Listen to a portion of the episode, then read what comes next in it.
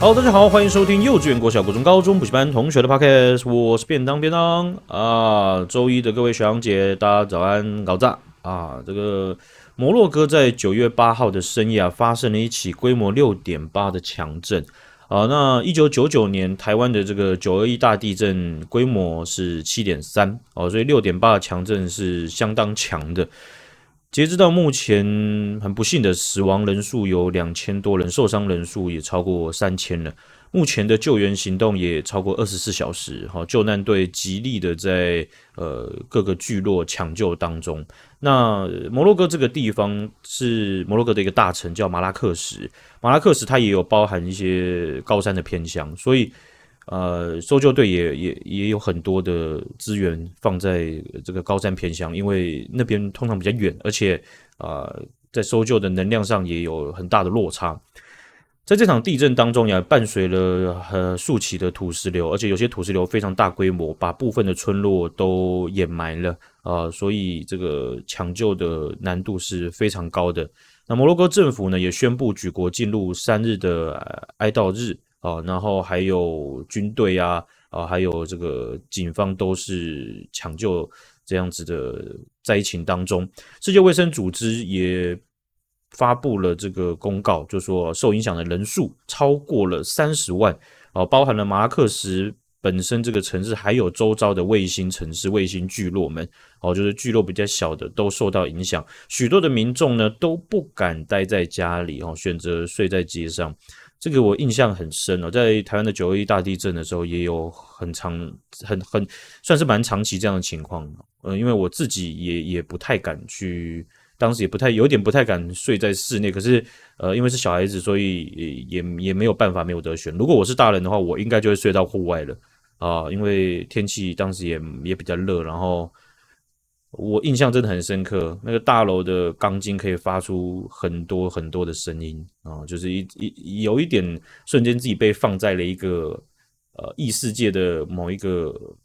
完全没有光的空间一样，然后突然有很多你没有听过的声音，你没有预期过的声音，你就像一只出生的小狗狗，然后听到了很多新的声音。然后同时叠加在一起，那是恐惧感，是 x 等于 y 平方的这样子的一个速度给它上升的啦，哈、哦。那台湾我们的这个搜救队啊的这个呃组成呢，也已经完成了哈、哦，搜救队伍一百二十人啊、哦，那现在就等这个外交系统上的这个交握啊、哦，然后就可以确定的去去去抢救哦，协助摩洛哥的呃这个民众和他们的系统。去挽救这些生命。那组成的队伍里面包含了医师啊、护理师、兽医师、呃、土木技师、搜救犬，还有很多这个搜救的器材，然后，所以就是希望能够让死伤人数降到现在情况下的越低是越好的。好。我们来看一下这个《华尔街日报》啊，他们最近就有一个独家报道哦，他们点出的呃重点就是说啊，因为美中关系的这个呃角力呢啊越来越恶化，越来越加剧，而且中国国家主席习近平呢，他们也他也不断的呃想要强化国家安全哦，像之前的这个反间谍法，或者是在呃公部门上很多很多的政策的收紧。哦，都可以看到他非常非常的小心，而且小心他还想要更小心。那这个华尔街的独家报道就有点出来，就说中国政府在几中国政府的员工们在几周之前接接受到了一个新的政策更动，这个更动呢，就是说他们不能使用苹果手机、iPhone， 还有各种中国之外的品牌手机或者是平板设备。哦，然后不能将其带入办公室哦，这两块就是说你，你你你工作的时候不，你你你你不在办公室，你工作你都不能使用，还有你有这些设备，你也不能带进办公室啊、哦，这样子的概念。那、呃、中国国务院他或是中国的官媒其实都没有报道这件事情啊，哈、哦，他但是在整个华尔街报道里面呢、啊，他点出来就就是 iPhone 啊、哦，因为 iPhone 在中国的销售的这个情形是或者是占额是非常非常高的，以一个在中国的外国品牌来说的话啊、呃，他们是非常非常强的。啊，那香港的南华早报啊，啊，他也在同一天呢有报道，就是他们他们就引述了这个呃不具名人士的说法，就是说，其实在八月的时候，在中共的这个管管管辖底下的政府部会，有几个蛮蛮高层级，可能就相相当台湾的一级部会，就什么财政部啊、卫福部这一些等级的，他们都有接获到，就是员工不能够去用对呃外国手机或外国平板装置等等这样子的禁令啊。那简单来说，就是剑指要消除的就是美国他们的呃品牌的电信设备啊，然后要去降低对国外技术或者是啊、呃、对网络安全的这样子的呃呃隐忧，要去把它解决掉了哈。那苹果公司他们的产品呢，其实呃包含 iPhone 在内和其他产品呢、啊，他们主要的收益呢有差不多 百分之二十， 就是五分之一左右的收益都是来自中国哦，所以呃这这也呼应了 iPhone 它其实就是在中国高金手机市场中中他们是占非常顶端的，而且占额是呃举足轻重的啊、哦、呃但是他们再怎么样还是中国视角下的外国品牌啊、呃、那也是因为他们的属性品牌还有他们的这个公司跟中国政府的关系，所以才有办法像好比说像 Tesla， 他们在中国、啊、呃跟其他外国品牌不一样，他们是享有、欸、好像跟别人不一样的特权这样子。好，那华尔街日报在这份报道也有点出，就说嗯其实这个这个命令或者是这项政策的修改其实没办法确认它的呃约制范围。哦，就是说哦，现在更加紧缩这些产品，可是是不是所有一级部会都这样？呃，他们目前是无从验证啊。然、呃、后，但是呢，在过往的报道当中啊，其他媒体的报道，中国政府其实在前几年就已经有禁止中国官员使用 iPhone 工作的这样的情况。哦，但看起来当时和现在相比的话，那个规模和强度可能都不太一样。啊，那这件事情呢，它也是呼应到了，就是说，在呃各国政府啊，越来越多的呃国家禁止自己的政府机构使用中国的设备，或者是华为的设备，或者说基地台都不用华为的 五 G 基地台。那甚至对应到软体层面的，像是抖音等等、TikTok 等等的，哦、呃，都逐渐的被禁止。那也不排除啊，这个是维尼本人呢，哦，就是。嗯，不大开心，是不是？就是一箭多雕啊、呃，因为就是你知道，呃，独裁政府、独裁政权啊，他们在制定政策或是颁布一项措施的时候呢，他们不太会被检视，或是不太需要考量太多东西，所以通常他们端出来的、啊、都是一箭多雕的啊，就是我呢不惯那其他国家，把咱们抖音啊，把咱们华为设备给堵住，那我也要堵他们的啊，不管怎样，我得先堵那。往另外一个视角想，诶，那堵下去之后呢？啊，那确实哈可以去预防，就是说，诶，其他国家会去会去偷数据啊，或去录音啊，或者怎么样子的啊，等等的呃这样子的情况，好像也可以被遏制。所以呢，以前就会听到，就是诶，有些朋友们就觉得中国政府在颁布政策的时候，都可以一一一箭一箭多雕啊，一石多鸟。啊，这个为什么在民主世界却不能呢？这、这、这、这大概就看得出来优劣了啦哈。就是呃，通常就是没在没被监督嘛啊，所以想怎么搞就怎么搞嘛。那后面可能要结账的时候呢，可能要付出的代价可能远比呃你购物购物车清单当中要付的钱还要更多好几倍了哈。那华尔街日报其实之前自己也有报道过了，就是说。在二零二一年的时候，中国政府或者是应该说中国整个系统，他们是限制自己的军人，只要你跟军体系有关的人，或者是国营企业的部分国营企业的这个员工或者主管，你是不能开 Tesla 的，你不能开特斯拉的任何的车，不管你是 Model 几都无所谓，你不能开。哦，那他们点到的东西就是说，特呃呃特斯拉的汽车，它会收集数据，然后它也是有视觉镜头，然后也有很多感测器啊、哦，然后这这件事情是他们不能够允许的。那为什么他们只针对特斯拉呢？那其实也变相的有一有一个有一个方向可以思考，就是说，因为特斯拉几乎是作为中国之外的汽车品牌或者汽车电动品牌仍然能在中国享有一些呃特殊地位的、呃、也只剩他们了啊，所以呢也没有什么其他人还可以好限制了啊，所以呢呃就会变成一个好像特斯拉变成，但是特斯拉呢呃它也是在中国是一个独特的存在了啊，就跟苹果一样了。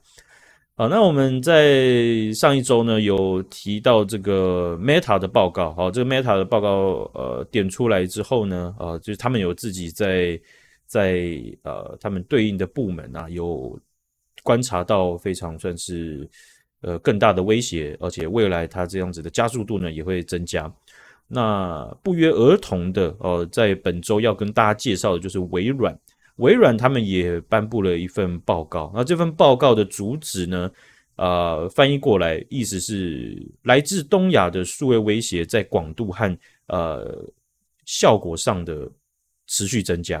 哦，这个东亚的数位威胁基本上基本上的就是中国啊，但是在这个报告里面，我给它详读一下，还包含了北韩呢、啊。啊，所以它是写东亚的数位威胁，那在广度就是规模啦，哈，就是它涉及的规模和成功率或者是效有效性上面呢，一直不断的在增强当中，哦，越来越危险，越来越危险。然后这报告里面就提出啊，呃，就点出来，就是说中国在过去一年呢、啊，他们在社群媒体上影响这些用户或者阅听者的方式啊，已经有所演变喽，哦，就是说演变的时间。呃，其实很快，在很短的时间，他们就会改变，一直改变手法啊。你一直防御啊，他们也也会一直改变；你不防御，他们也会持续的在改变。中国的网络世界啊，他们在影响用户啊，影响呃的这各种阅听者，他们过去一直使用的方法就是用假的这种账号，然后假配假配假新闻，然后大量的去转传，大量的去分享，来触及不同的使用者，来混淆你的视听。但是不管是使用者或者是平台制度或者是国家法律都会一直针对这种情况去改善去杜绝去去防御，对吧、哦、但是微软的报告里面就点到说，从二零二二年开始，中国他们在他们这个主战场中，好好比说某一些很巨大的像是呃 Facebook 这样的平台，或是 YouTube、呃、或者是 Twitter 这样等等的社群网络当中，他们已经开始用呃相当数量的类似真实使用者的假账号开始在社群媒体上互动，哦，就是说，其实这个基底就是 A I 啦，哈、哦，他们去创造了很多账号，这些账号也看起来像是一直在运作，而且他们就像真人，已经有有点像是有点像是天衣无缝了，他他有他的。上睡觉时间，他有他上班的时间，他有他发文的时间，他会分享他的东西，他有他自己的人设。然后他会发文，然后他他会有接获指令之后，然后呃统一的攻击某些议题，或是统一的不满某些议题，所以你怎么样看，你都觉得他是真人啊，有、哦、已经接近这样子的程度了。那这报告中就有点出，就是说针对美国选举的内容，或者是针对某个特定的美国在选举层呃各种选举层级的候选人，他们会假扮成美国选民，然后去影响各种议题。各种的呃这个政策观点啊，那这样子的这个计划，中国他们的系统底下其实已经涉及到四十种语言的目标受众啊，那初估是大概超越一亿人，就一亿出的用户都会被影响到。那呃他们到底是呃具体用什么手法的话，在 P 呃在这个这个呃微软的 P D F 里面，这一份报告里面，我我是没有看到他们有叙述很细，因为他这份不太像是研究报告，或者是去讲讲述和解析他的呃数据本体，而是他们比较像是一个呃研究的总结。叙述摘要，然后呃简单的去叙述方法，然后和总结这样子。哦、所以他们想要点出的就是，呃，全球的安全和政治稳定，它面临到中国啊、呃，或者是说这个数位威胁上面，它的速度更迭是非常快的，有时候不太能够用用，就是说半年我们已知的思考模式去思考现在我们面临到的假讯息和威胁，因为呃这些变动很快，当然我们也必须要习惯很快，我们有能力习惯很快，就很像我们习惯 ChatGPT 一样，所以变成是说我们现在已经要更有戒心的去面对到呃不同的网络上各种账号，因为呃它已经不是你点进去看一下哦啊，应该这应该是假的吧？怎么会发文？他发的好奇怪哦，这样子啊。然后还有什么没有？现在他他们所用的方式是已经呃，你点进相簿也好，你点进关于我也好，你点进他的他的有那个那个呃贴贴文的动态墙去看他以前的贴文，你可能都没办法马上的辨别。那在微软的平台上面呢，有一有一份新闻，他们也是有有去报道出这样子的事情了哈。那这个在这个新闻里面呢，他们就有比较。今呃比较提到北韩的部分啊，那这个标题就是中国和北韩在呃他们一直不断经经济网络攻击能力的同时呢，他们一直在找新的目标，也就是说这个规模和广度他们一直在尝尝试想要扩大，以确保就是说这些东西能够呃有效的去影响负面影响民主世界的国家啊。那他们在这在这份新闻里面，他们就有讲到就是说中国他用。呃，不管是呃自然语言、自然语言范畴，或者是生成图像的这这样子的呃目的结果，他们用了很大量人工智慧的这样神经网络模型去去当做基底，然后呢，意图在影响美国和很多国家他们在种族议题啊、经济议题，或者甚至是呃国家认同意识形态方面的这种呃争议，他们他们各种影响就对了。而且报道也点到，技术更迭的。非常快，中国还曾经在很多次的在南海议题，还有美国的国防政策上面做网络攻击啊、哦。那呃，他们在这两块能会放很多资源，这个呃其实不太意外啊、哦，因为这次报告里面，他在前面的报告也其实也有点到，就是说呃，确实有有记录显示说，中国的他们这样子的恶意系统。这样整个资源，他们一直在攻击美国的基础设施和南海各个国家。就南海涉及到各个呃领土争议，跟中国涉及到领土争议的国家们，他们的政府单位、他们的军方单位，甚至到呃比较无关紧要，但是在南海的呃就是比较像研究组织，都会受到中国的这样威胁行为、威呃数数位上面的攻击啦啊。那中国他们不只是暗地的去用这样子的方式啊，去去破坏或者是去影响大家的观点，他们也在呃嗯这个平台之上呢啊进行他们国家的官宣啊大外宣，去塑造他们其实啊咱们也没做什么事，咱们就是一般正常国家呗，就是没什么太大的事情。那呃在报道当中啊也提到了，就是说北韩呢。他们也是具有威胁的这个网络攻击国家啊，那他们的重点，他们资源着重的都是在收集啊、呃，你你国家组织底下的情报，哦、啊，他们很很很爱攻击你你国家的组织啊，去窃取情报。另外一方面，他们花的资源有很大的比例放在偷取加密货币。好，那在偷取加密货币啊，报报道点出来就是说，呃，这个应该很大比例，因为加密加密货币它有一定比例的，呃，加密货币的持有是安全性是松散的，好、哦，所以他们能够为北韩政府提供呃为数不小的呃政府的这个资金，啊、哦，所以他们